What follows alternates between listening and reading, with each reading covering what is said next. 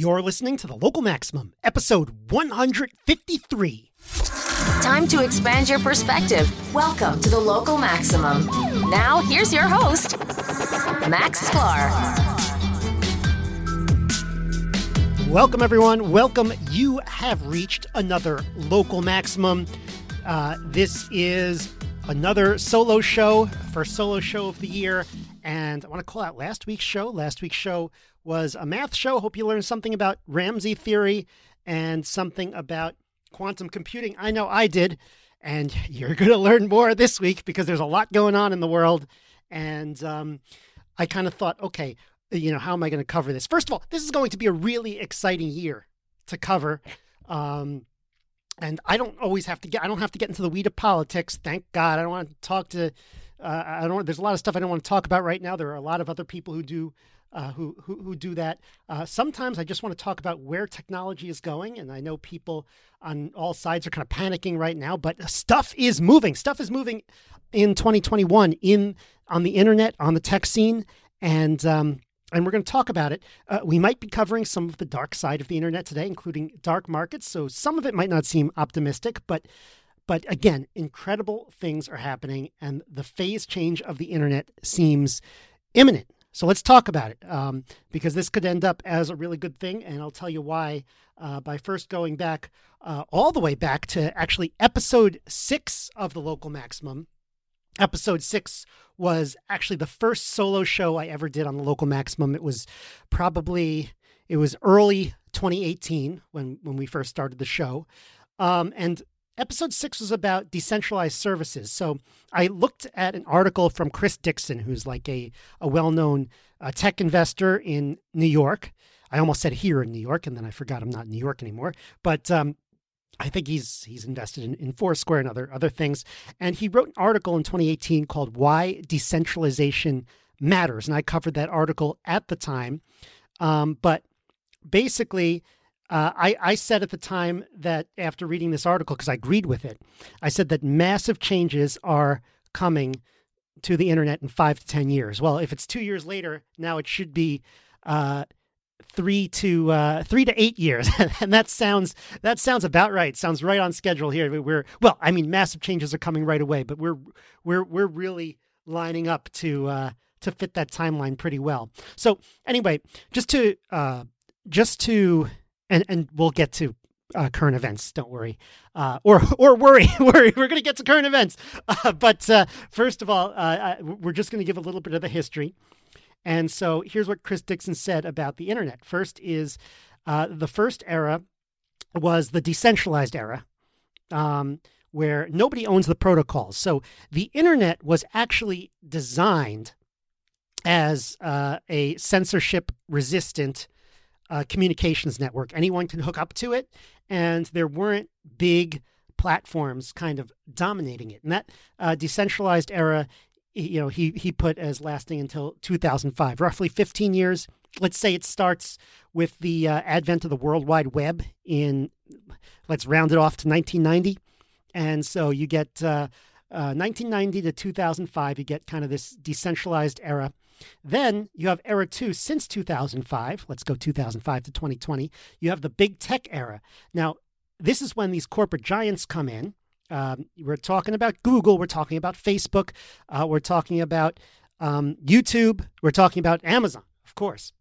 And I guess Twitter to some extent when it comes to news and information gathering. So these platforms made the internet much easier to use. The good news is that, you know, many people got access to new technology. You could start a website. You didn't have to start a website to get your thoughts out on the web. Like in Twitter, you just type them into a box. It's easier. You could go to a centralized place to search. But one of the problems is that platforms behave badly.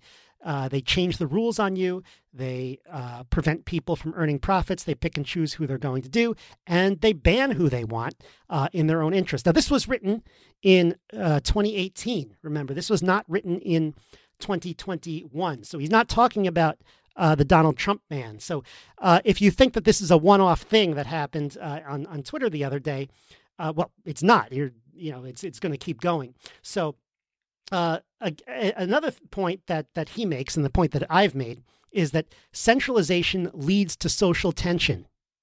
Centralization leads to social tension. And that's because you have a small number of people who are from the same background making the rules for everybody. Well, did that happen? I'm pretty sure we can agree that happened. So, and the third problem with all of these internet giants is they try to extract maximum value from the users. That would be you. So whether it's trying to keep you online for longer and longer, and then as you start to lose interest in what they're saying, they have to ramp it up. They have to get you more and more upset. They have to get you more and more outraged. They have to get you keep coming back for more. And at some point, that hits a breaking point. Are we almost there yet? I kind of want to know when we're almost there. So the third era is that, and this is not me, this is Chris Dixon, but I sort of see this happening.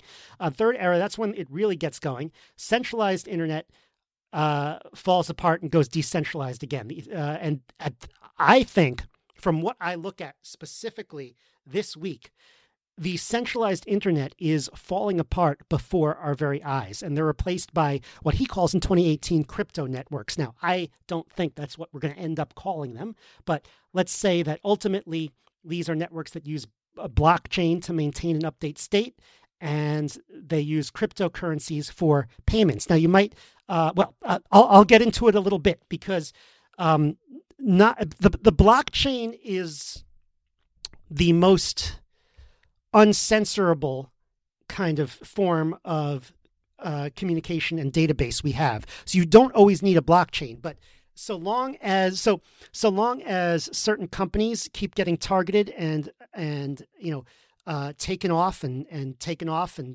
services removed, et cetera, eventually, and they'll come back and there'll be an arms race, and eventually, I think what we'll end up with is a blockchain in some instances where that would be for use cases where there's a lot of demand for these use cases, and there's a lot of demand for these use cases among users, and there's a lot of demand to censor these use cases. So that's when you have the largest kind of arms races, and that's when you end up with the most kind of secure, uncensorable solution that evolves, and that would end up being a blockchain and cryptocurrency of some kind. So the problem with some of these solutions as they develop to review is that they need better performance and scalability. That's why, why didn't we build these things in 2005? Well, first of all, there were some decentralized services in 2005, but people were talking about them. But it's tough to get performance and scalability. It's not easy to set these up, but under the right conditions, these can improve faster. So an example that's given in the article, an example that I talked about in episode 6, is Wikipedia versus Encarta, which was an encyclopedia that you kind of just download onto your computer. They used to have Encarta on CDs, when I was a kid.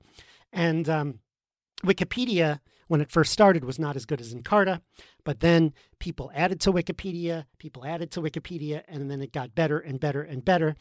And so, by the year 2005, 2006, 2010, Wikipedia was so much better than these centralized solutions. Now Wikipedia is bad again. We'll just say that. But Wikipedia is kind of one of these tech giants where you have kind of a small group who it has kind of the illusion of being open, but you really have this small group that controls all of the important articles, kind of an oligarchy. So Wikipedia in the early days improved at a faster rate.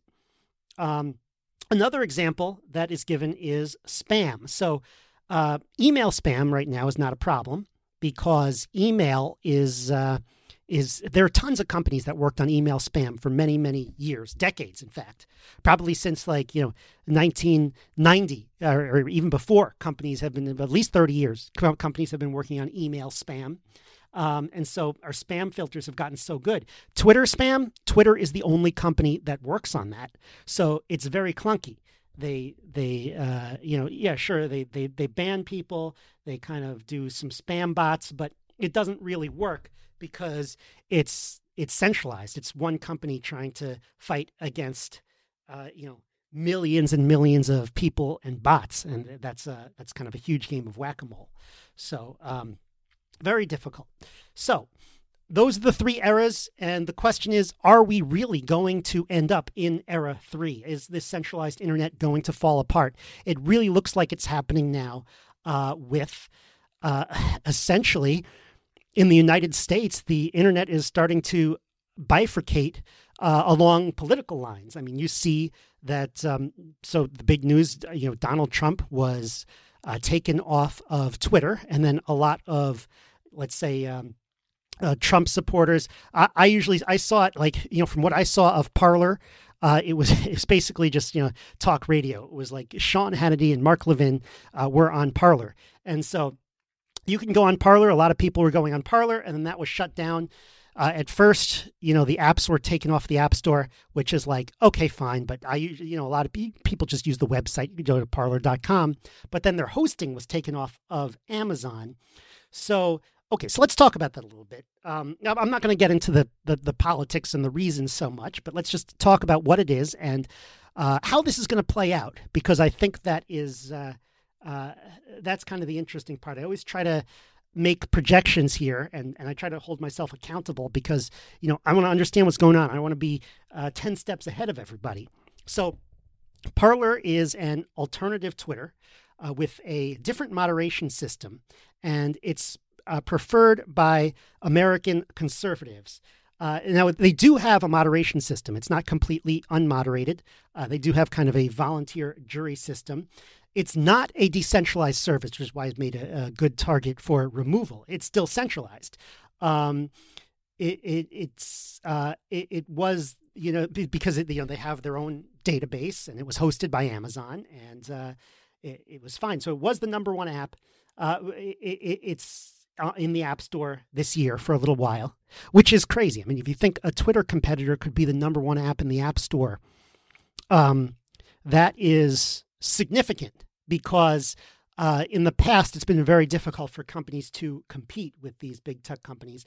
Now, it is true that it's only had a minuscule fraction of the users that Twitter has, but sometimes this industry is about growth. And when investors see a lot of growth in a tech company, it really raises eyebrows. That's where you get the investments and stuff. It's not raw size. It's growth and growth potential. So they seem to have it. It seems to not be a fad or anything like that, and it was growing very fast. So I listened to this Kara Swisher interview. She's a tech reporter from the New York Times with John Matzy about Parler being taken off. She obviously hates him and everything he stands for. I'll post the article online. I don't know. I really don't like her interview style. It's really, really distracting how she's so, I don't know, sarcastic and defensive. And I don't know. I feel like if I interviewed people I disagreed with, I would have handled it differently. But I just find it very distracting. So not my favorite interview with Kara Swisher there. But that's where you can learn a lot about Parler and what's going on with them, what they think about is happening with them being taken down. What she think is happening with them being taken down. They say that the people have said, well, they promote violence, and they're saying, well, where? Show us where we promote violence. It looks like everything that's being organized is organized more on Facebook than Parler. But all of those are facts that have to be kind of investigated and come out. And right now, the people screaming on Twitter don't have the facts, so I'm not going to weigh in. We'll get them. So anyway, they do have moderation, Parler, but it's volunteer moderation, and so that moderation is in figuring out which things to remove, kind of a jury pool, jury selection, and that system is considered not enough by the tech giants. So that's why the big tech companies shut it down: Google, Apple, and then Amazon Web Services. So you can't even go on Parler.com. And again, Google and Apple you kind of do without. Amazon will be a problem if you rely on Amazon servers, as half the internet does, which is sort of something I would kind of want to rethink. I mean, I It does make me uncomfortable that Amazon can shut down any company's servers like in 24 hours, like not even, and it's very complicated stuff, not even give them like enough time to move over to different servers, especially if they're doing something, you know, that's hasn't been deemed illegal. So it's sort of, it's scary. I would consider it kind of a risk now to use Amazon servers, even if you're doing something pretty, less offensive to the to the tech giants, because you never know when what you're doing is going to be considered like competitive and get in their way. And then, you know, they could just make it up an excuse and say, hey, we see something that you did here that's bad. We're going to take you off tomorrow. It is. I mean, it should be considered a risk by entrepreneurs and kind of board members in the industry. So what's next for Parler? Do they just go away? They're off. They're off the air. It's not the air, but they're off the internet. Do they just go away and everyone breathes a sigh of relief? That's probably not how this ends, if you think about, how the internet works. So they say they're going to build their own servers. I see others saying that downtime is going to be quite long. So at first they said 1 week. That is very optimistic, 1 week. I would be very impressed if they got it back up that quickly. I wonder if they can get up kind of like a static page that, shows everybody's, or that's what I might try to do if I were the CEO. I'd try to, get up a static page that shows everybody's tweets. I guess they're not called tweets. What are they called? Parlays. So that way you kind of have something to look at. But I don't know. But if they don't run out of funding and they don't go under, does it come back within a year? Would I be surprised if it comes back within a year? Certainly not. So. So we'll see what happens. So the main point is, this is just one move. There's going to be moves and counter moves, and what happens when they reach their final destination? You have, you have something like Parler. Parler uses Amazon Web Services. Then they're going to get off Amazon Web Services. They're going to get their own servers. So. That's great. Then, okay, what if somebody tries to turn off their servers by, refusing to do business with them? Well, then what you get is Twitter on the blockchain, essentially. There are many groups trying to do this. Or you get a decentralized Twitter. And there is one group trying to do this that is actually gaining steam. Decentralized Twitter, meaning that there are multiple servers, many server clusters, many different companies involved. And you could try to shut off one, but it's very difficult. And they kind of all communicate with each other. And so there's no kind of single point of failure. And this group is called Mastodon. Now, if you haven't heard of Mastodon, remember that name, because you're going to hear it more and more down the line, I think. It's crazy how, even though Parler is in the news quite a bit, it's crazy how the news has completely bypassed the Mastodon phenomenon. And I think this is significant. Mastodon was founded in 2017 by a German 24-year-old. His name is Eugene Rocco, I think. And it also uses ActivityPub, which is this kind of open source protocol for social networking. So Mastodon's servers are not owned by a single company. Instead, they have a system where many servers across many different organizations can talk to each other, and then those form a network. So sounds kind of like the early internet, right? And then users can interact cross-network. So it's called being federated. An example of a service that is federated is email. So you have an email server. Let's say you use Gmail. Or Yahoo, you could still email to each other because I use one, you use the other, but they talk to each other. So if I get kicked out of one service, I can go move to another email service, and it's not no big deal. Well, it's only a big deal if I have to. If I haven't downloaded my emails, I think, downloading all my emails from Gmail would be tough, but maybe it's not a totally bad idea at this point. So anyway, that's kind of a federated service. It works pretty well. It's very difficult to get censored from email. And not only that, email spam is pretty well settled. It's pretty well it's pretty easy to remove it. I get some emails that I don't want sometimes, but it's kind of my own fault because I don't add enough filters. But so it could be a little better, but it's certainly not as it's not the most nerve-wracking thing on the internet anymore. The most nerve-wracking thing on the internet is probably Twitter, which seems like at this point, you know, Twitter used to be you'd talk about food and music and life and things like that. And that's not happening anymore. I feel like at some point Twitter's just going to be Chinese and Russian bots talking to each other. So anyway, that was an aside. All right. So right. So we have this federated network. It's called Mastodon. It is coming. Each operating server has its own code of conduct, its own terms of service, its own moderation policy. And currently, it's only about 1% of Twitter's size. But again, you have to look at that growth. It is growing fast. As of 2 years ago, almost 2019, it had 2.2 million. And I haven't gotten a more recent number. I haven't gotten a bigger number than that 2.2 million. But it's got to be much higher than that now. I'm guessing it's like 3 or 4 million. So lots of users, and it's growing fast. And if this becomes the one, or one of the ones that really take off like this, then I could see that network being the size of Twitter, in just a few short years. So the initial uses of Mastodon were fairly diverse. You might think, oh, is this another one of those, conservative things? No, absolutely not. It was not designed by American conservatives. There were some Americans involved, but it was an international group. It did gained traction, though, with a lot of people who were marginalized in any way. So one example is in India.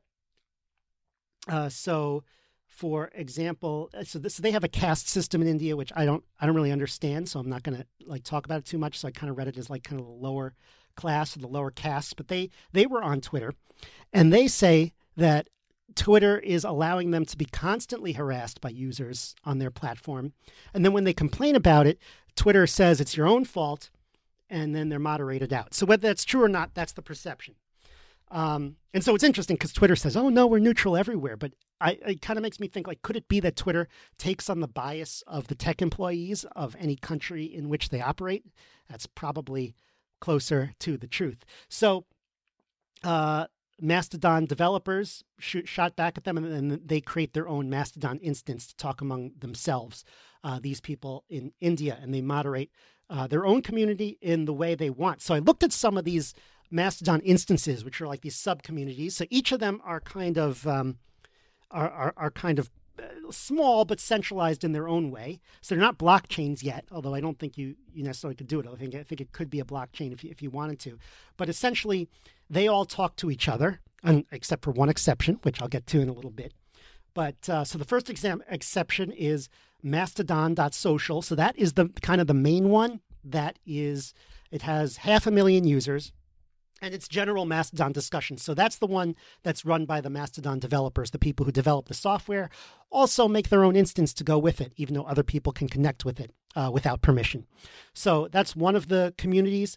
They have a community of furries in there. I don't even want to. Let's not even dive into what that is. But yeah, marginalized group. If there's all these weird marginalized groups using something, though, that and it gets very diverse, and it gets and people keep adding on to it. Then you have something big in tech. So it's kind of a good news that you see the furries in there. You might think that Mastodon.social, the main one, is the biggest one, but it's not. The biggest one is Peru.net. It's got the one run by the devs has 500,000. This one has 650,000, and this is a kind of a Japanese animation discussion, from what I can tell.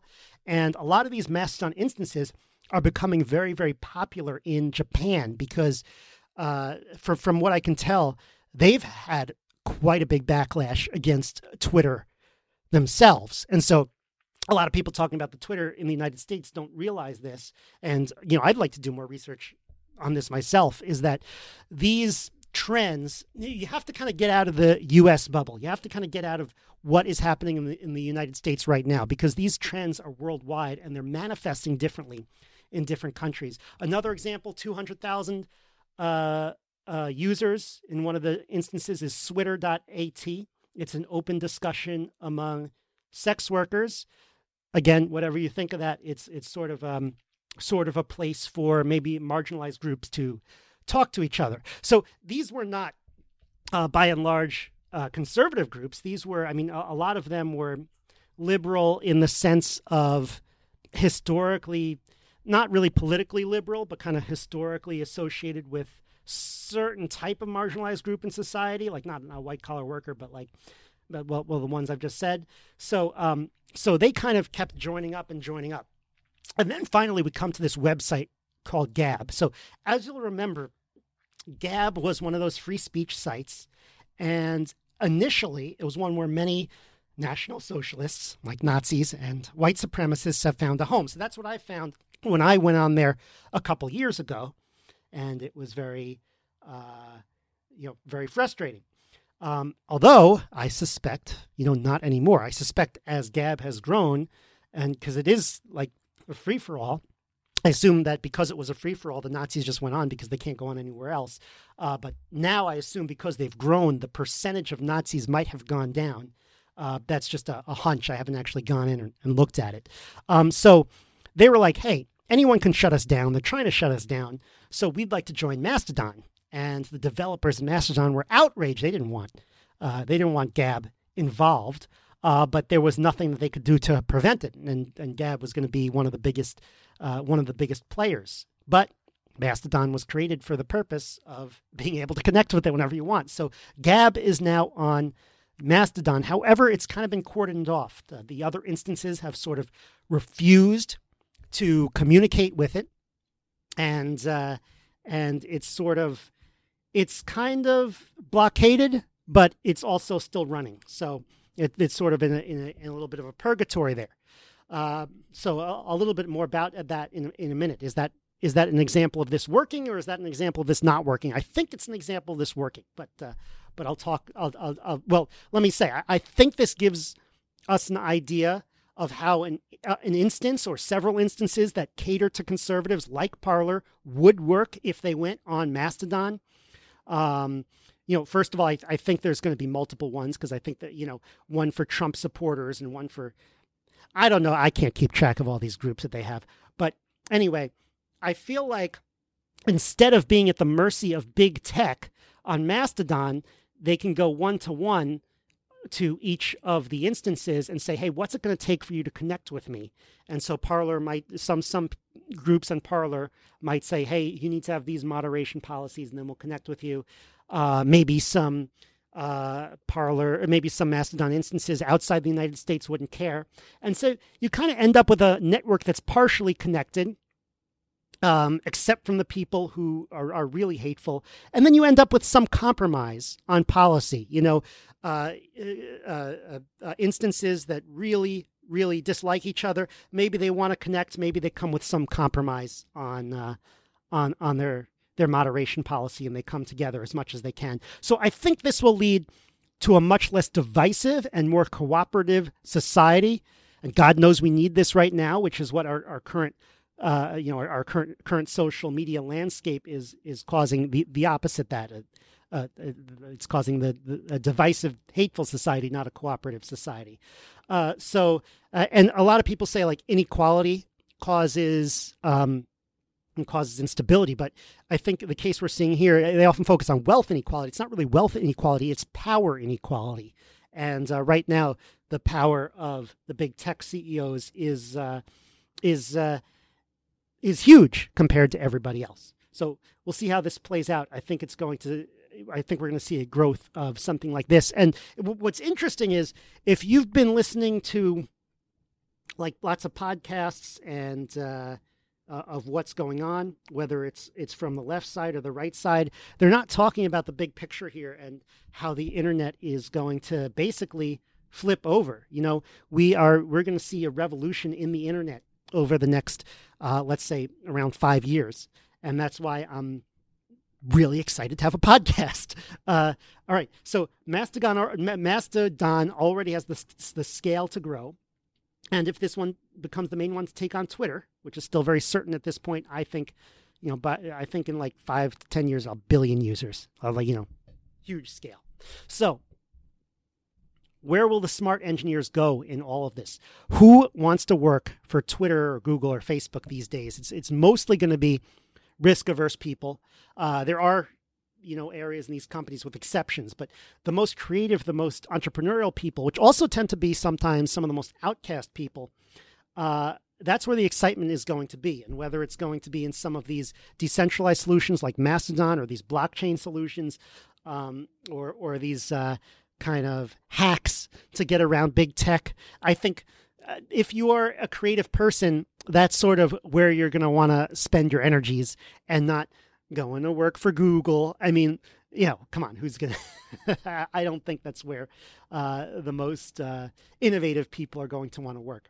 So that's what I have to say about that. That's what I have to say about what's going on the internet. You might think that's not really the news story of the day, but that's what I wanted to talk about. And that's an aspect of what's going on that I think's really important. That's going to give you a much bigger picture. Again, if you're in the United States, do research on what's going on in other countries, you know, when it comes to tech censorship, because I guarantee you, if you love what tech censorship is doing in the United States, you're not going to like I don't think you're going to like what tech censorship is doing in most of the other 200 countries. And so you might want to rethink that view, unless you think everybody in charge in the United States is great, but everyone in charge in the other countries are all bad. I guess, you know, we're number one. Okay, I get it. All right, so let me mention two more examples of how this phase 3 of the web is developing to, well, one is kind of the dark side, where I'll talk about darknet marketplaces real quick, and the other one is cryptocurrencies. So a little note on the dark web marketplaces, the ones that I spoke about before, you know, Mastodon, Parler, even Gab. You know, I have a test account in almost all of them just to see how it works. And, you know, because it's pretty easy and it's good for the research. Here, I don't. I've never been on a dark web marketplace because it's really... it's really dark stuff. It's really buying and selling like illegal stuff, and it's complicated to get on there. I don't really have any desire to do it. So I'll just have to rely on what I've read. But lots of these dark web marketplaces have cropped up over the years, and they've been shut down, but it's sort of like playing a game of whack-a-mole. You see kind of one pop up as soon as it gets shot down. Silk Road maybe is the most famous one, with founder Ross Ulbricht in jail. Put in jail for many years. I think that went down in, I don't know, was it 2013 or 2015 or something like that? So it's just a matter of time before these evolved into a crypto network, fully decentralized in blockchains. And it's really going to be a big mixed bag for the world. It means a lot more illegal stuff will be bought and sold. On the good side, it could help people who legitimately want to get, say medicine and food and stuff that their government is making it hard to get. There are some governments out there that are pretty bad. You know, on the bad side, you know, I don't really need to say horrible stuff will be easier to accomplish. Hopefully, we can find other ways to fight those. But I think to have like a silver lining on this, it'll force society to pick and choose its battles. So maybe, you know, marijuana becomes less likely to be illegal, as is already happening. But maybe, you know, murder for hire, you could focus on that or something. So there is a decentralized platform, Open Bazaar, that kind of catered to legal goods and got some usage. But, well, because Americans, at least that I know, we have a pretty easy way of buying and selling on kind of legacy networks like eBay. There's sort of less of a demand for it right now. I think there's a lot more demand for innovation in the social media space than there is in the kind of dark web marketplace space right now. And so that's why I think more innovation is going to take place in the form. And of course, dark web marketplace, you know, the only people who are willing to take a huge, let's say, legal risk, like you'd go to jail forever, would be willing to run these. So very dangerous until someone inevitably figures out how to blockchain this. So that's what's going to happen. But how do we prepare for that? I'm not so sure, but I think that's what's going to happen. Finally, let's talk about cryptocurrencies. It's hard to deny that is happening. It's hard not to be optimistic about Bitcoin and Ethereum and cryptocurrencies right now. They've had an incredible bull run with market cap. I think now the entire cryptoverse has over $1 trillion in market cap. Up there with some of the largest tech companies, but it's going to get even better. Whereas places like Citibank and PayPal are now restricting who you can send money to a higher and higher degree. That's going to push more and more development into cryptocurrencies, not to mention the fact that the price of these things goes up means that people who own them have extra cash to invest in technology for them. So it's kind of a virtuous cycle. It's amazing. This virtuous cycle is created not within a company, but within a crypto community. And this thing will continue to evolve over the next few years. Again, it's so exciting. Look at this recent news from a company called ShapeShift. So, and this is, it's I don't know if like this is significant for just them, but it's sort of a sign of how things go with this. I've been looking the last 5, 6 years now, Facebook, Twitter, they take things away from us. They get worse and worse. So you kind of think if they take something away, it's never coming back. But look what happened with this company, ShapeShift. So they wanted to be private. They wanted to specialize in privacy, and they wanted to specialize in allowing you to trade one currency for another. So in the past, they allowed anyone to insert a coin of one type. I mean, not literally insert a coin, but do a transaction to an address, a Bitcoin transaction, and out pops another one, let's say Ethereum. So I can convert Bitcoin to Ethereum, and then I can convert back, et cetera, et cetera. So a couple years ago, because of the way they architected it, they were considered, say, money handlers, and they were forced by law to implement the know your customer, the KYC standards that you get at a bank. Not necessarily a bad thing for most transactions, but that's not where people in the in the cryptoverse wanted. Many people didn't want that. They wanted kind of a more privacy coin. Yes, okay, of course you could say money laundering, but there is something kind of thrilling about the idea of having financial privacy. It means, it means more freedom in the world, I think. So fine. They got big enough. They saw the laws, and they had to enact these KYC standards 2 years ago. Fine. It's over. The wild west is over. And that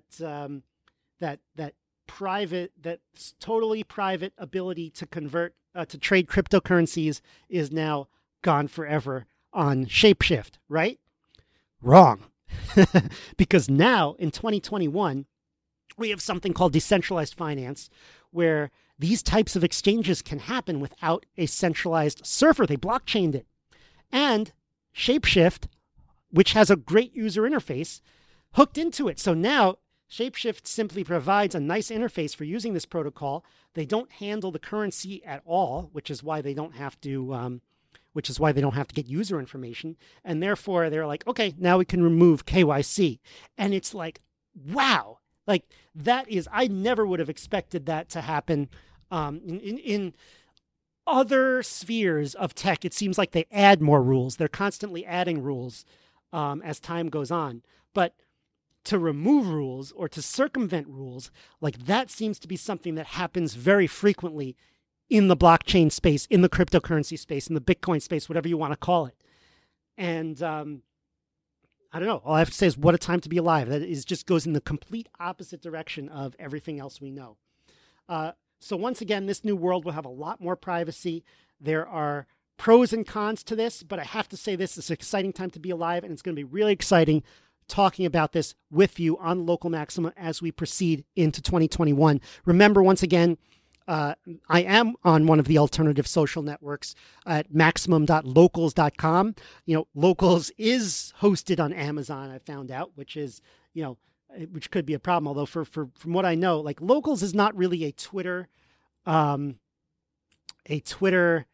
replacement. So it doesn't, it just kind of has these very kind of small gardens that you kind of have to pay to get into. So it sort of works like that. And I think for that reason, it's not going to be shut down. And I'm pretty sure they're working on ways around it in case they are kind of attacked by the big tech giants at some point in the future. But I don't foresee it for Locals, given where the focus is right now, because it's just not a concern for me. But anyway, check out Locals. There is a lot of, I see new people joining Locals all the time. I think Congresswoman Tulsi Gabbard just got a Locals at tulsi.locals.com. I haven't checked it out. I'm just like, but it's kind of exciting that kind of I chose this horse and now. And now it's running. It's growing. So anyway, maximum.locals.com to get to mine. Anyway, if you could just please sign up. You don't have to get the paid version, although I would love it if you get the paid version. But if you get the free version, that helps too, because I have a small audience. And once I get to like a certain number, then there's more that I could do on the platform. So appreciate that. Hope you are... understand the point that I'm trying to make here about where the internet going and why this is important to talk about right now. And yeah, I'd like to hear from you. You know, which of these technologies are you most excited about? Which are you most worried about? What do you think is going to happen to the big tech companies? Are they going to evolve? Are they going to are they going to implode? Are they going to get bigger? I'd like to hear from you. Go to Locals, maximum.locals.com, or send me an email at localmaxradio@gmail.com. Next week, I hope to have Aaron back on the show. I'm not sure what I'm talking about yet, and I'm going to try to get a guest lineup for this year. So have a great week, everyone. That's the show. To support the Local Maximum, sign up for exclusive content and our online community at maximum.locals.com. The Local Maximum is available wherever podcasts are found. If you want to keep up, remember to subscribe on your podcast app. Also, check out the website with show notes and additional materials at localmaxradio.com. If you want to contact me, the host, send an email to localmaxradio@gmail.com. Have a great week. Feel the power.